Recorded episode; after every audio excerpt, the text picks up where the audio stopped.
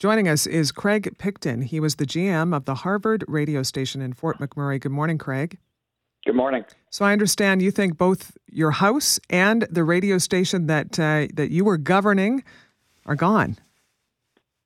We're, we're not able to check, uh, obviously, in these circumstances. We were uh, in a position where we were broadcasting at the radio station location until about 3 p.m. yesterday afternoon, and uh, I had to make the call when I heard the fire was uh, a couple of kilometers away from the station that it was time to evacuate. So I got all the staff out and we headed north. So we're at uh, Grey Wolf Lodge, uh, which is a part of Noralta and it's about 45 minutes north of town. So at this point, we are in a holding pattern, not knowing um, what the situation is. If it's possible, we'll probably try and take a trip down south a little bit later on to check the facility. But at the moment, we're we're unaware. Uh, I do know that uh, in talking with my news director at a, about around 1 p.m. Uh, yesterday afternoon, he was speaking with the mayor, Melissa Blake, and she said, We don't know if City Hall will be here tomorrow, and it's right across the street from our facility. Radio, I know, is in your bones, it's in your marrow, and in times of crisis, you want to be broadcasting and helping folks out in a time like this. You never want to be part of the story, you want to be telling the story. That's devastating in itself, isn't it?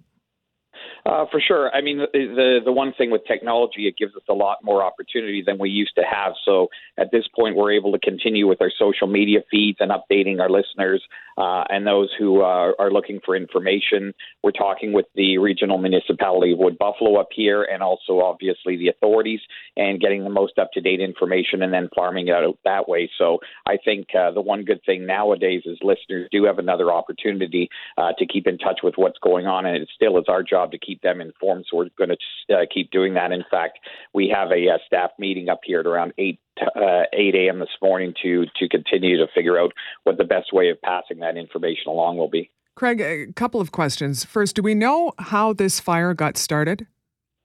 Uh, no, we don't. Um, there's speculation, but uh, at this point, uh, I mean, it's so dry and warm up here, and it's such an anomaly for this time of year, especially.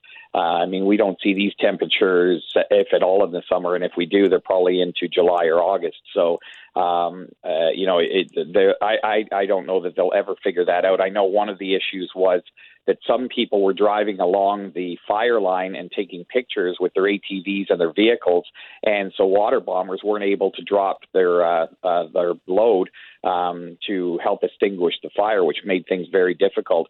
Um, yesterday, I guess things uh, around noon we noticed that uh, was flaring up again, and obviously you're reaching the heat of the day, and also with the winds that were happening, the fire decided to escalate very quickly. And at one point, the firefighters just lost total control. Um, and that's when the um, evacuation started to come in. And then by about 5 p.m. yesterday afternoon, I believe uh, the entire uh, city was evacuated. Craig, tell us uh, quickly about that drive to the uh, to the Gray Owl, Grey Owl Lodge, because I know that a lot of people were heading up towards that way, and then all of a sudden that highway was blocked. Yeah, we got up uh, actually before the flames uh, engulfed the highway, but you could see one of the areas um, to the north of the city, Timberlea. I was surprised to see so many vehicles heading back that way because uh, the way the fire was escalating, it didn't make sense to head to any residential areas. So I would say probably about uh, an hour after we were here continuing to broadcast, was when uh, the situation really escalated. But south of town, it had already engulfed 63, and people were literally driving through flames uh, to get out of town as they made their way to Edmonton.